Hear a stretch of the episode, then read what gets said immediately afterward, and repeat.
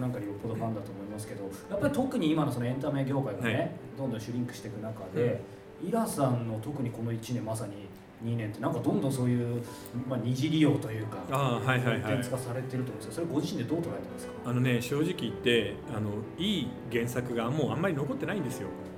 で東宝の人なんかと話をしてみてもはい。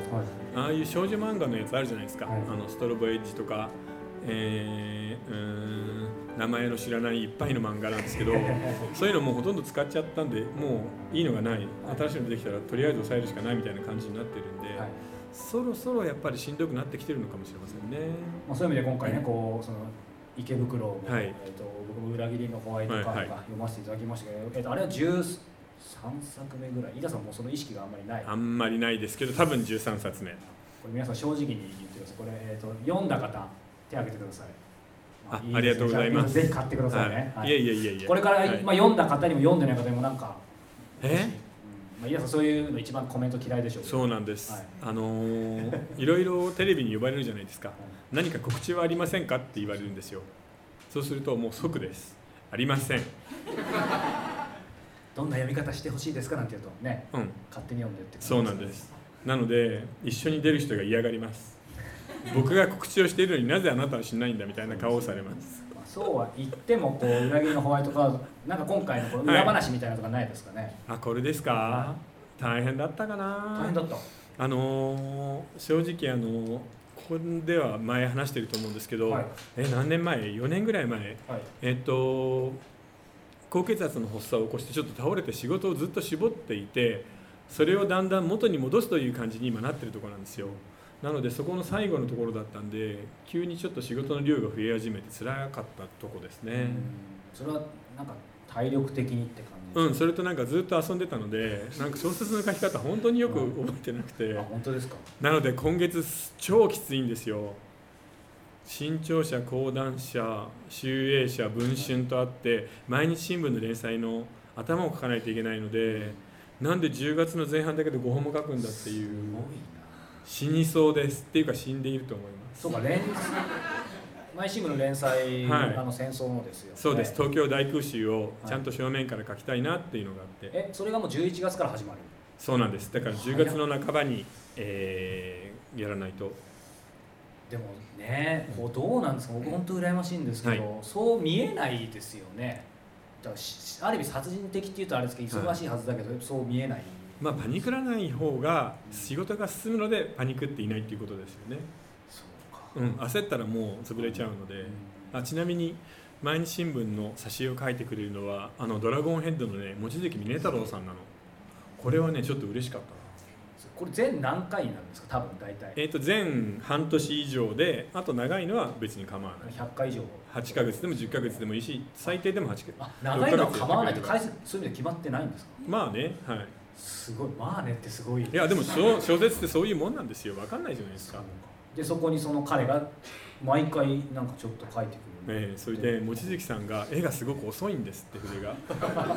それで書く方が遅くてイラストレーターが遅いと新聞連載の担当は地獄になるんですよ。当やばいですよ。やばいですね。僕も大体本当にストック2日か3日しかないのが続くので 本当に心配で。すたい日々がね編集者の人始まると思いますけど、まあそれは僕らがね、ええ。気にしてもしょうがないだからあれがいいんじゃない？あれ。あの今回は絵だけの回とか。交互にね。文だけの回が。お互い持ち寄ってみたいなね。そうそうそう。足りないところは助け合ってっていうねあのメキシコの地震みたいにみんなで助け合えばいいんですよ。ここにいる方はねあの毎週読むときはそういう視点で読んでいただけるといいですよはいそうですね。ですけどねこう皆さんまあこれからの池袋、これからの石田ええ。20年ここから21年目ということですけど、なんか考えてることとか。いやあんまりないんですよね。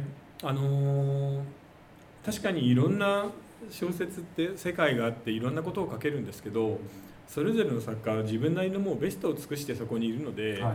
実際になんかこれが当たったからとか今はこっちが流行っているからって言って動いていってももう全然無理なので、うん。まあ自分のできることをまあ自分でも楽しみながらで読んでる人を楽しみながらはい。続けるっていう以外は何もないんですよね。じゃあまあある意味コツコツ地道に、はい。そんなに興奮せずに。まあただあのそこそこいい年になりましたから今回のその東京大空襲みたいな、はい。ある社会的な広がりになることを少し書いておきたいなとは思いますね。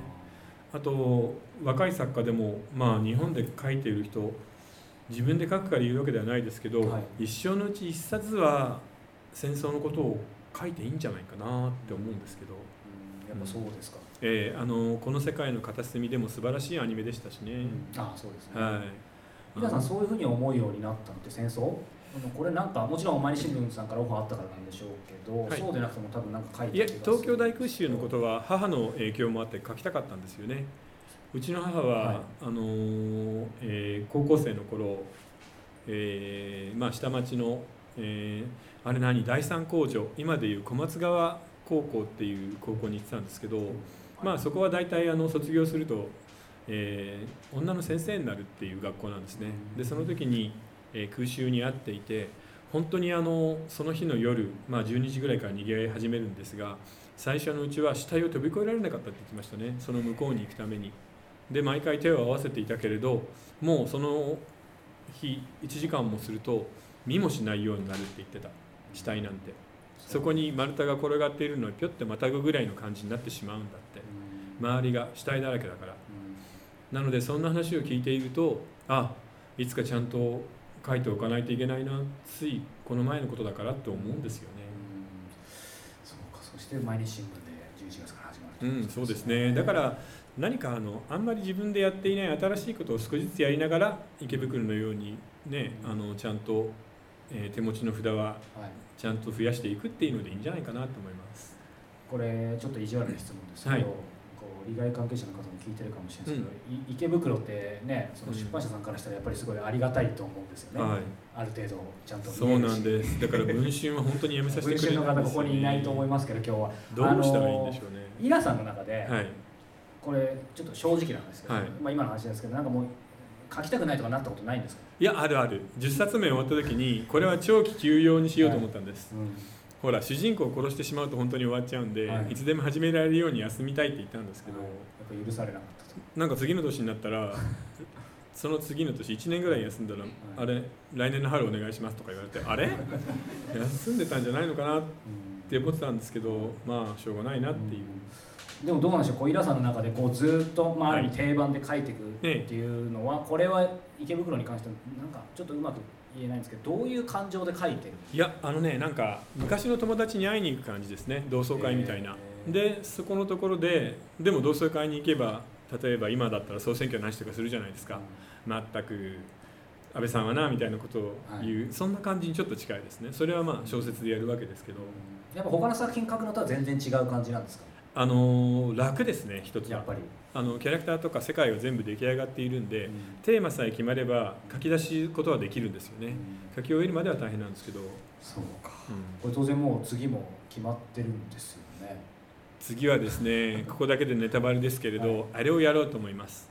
今あのロシアとかで流行っている殺人ゲームみたいなネットのやつあるじゃないですか。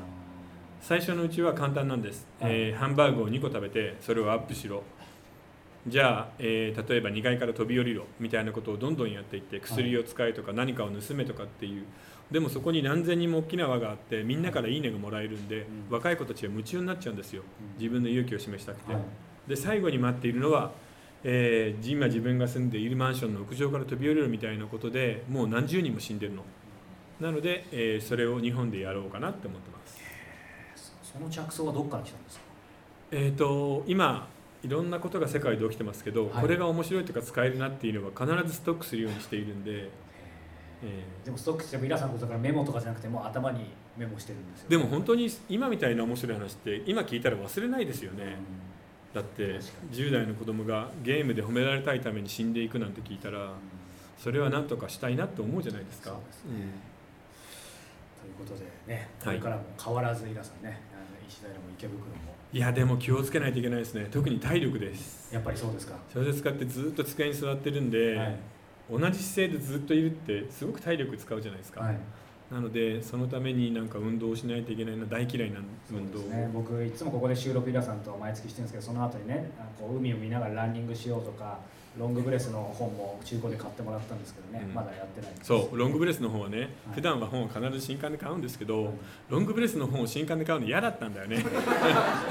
でもねやっぱりこう僕5年続けててお腹ちゃんと割れるんですよって話はやっぱ興味はあるんですよねあのねこれ本当に聞きます僕はあの家でこまめにやるんじゃないんですけど散歩の時ロングブレスをしながら音楽を聴いて歩いていると次の日ね腹筋が痛いの。あそれはちゃんとやってるんだ。やってるんですよ。この前あの自宅の方から目黒駅の先の方までずっと歩いてたんですけど、はい。次の日笑うとお腹が痛かったです。これ聞きますよ。これ今頃なんで5年ぐらい経ってこんな僕ら宣伝してるのか分かんないです。そうなんだよね。ぜひ三木亮介さんにこの番組スポンサードしてもらいたいんですけど、まあ、それは冗談なんですけど。はい、ということでですね、はい。えー恋と仕事と社会の Q&A 今回は公開収録特別編ということで、はい。特別ミニ対談をお届けしました。皆さんありがとうございました、はいありがとうございました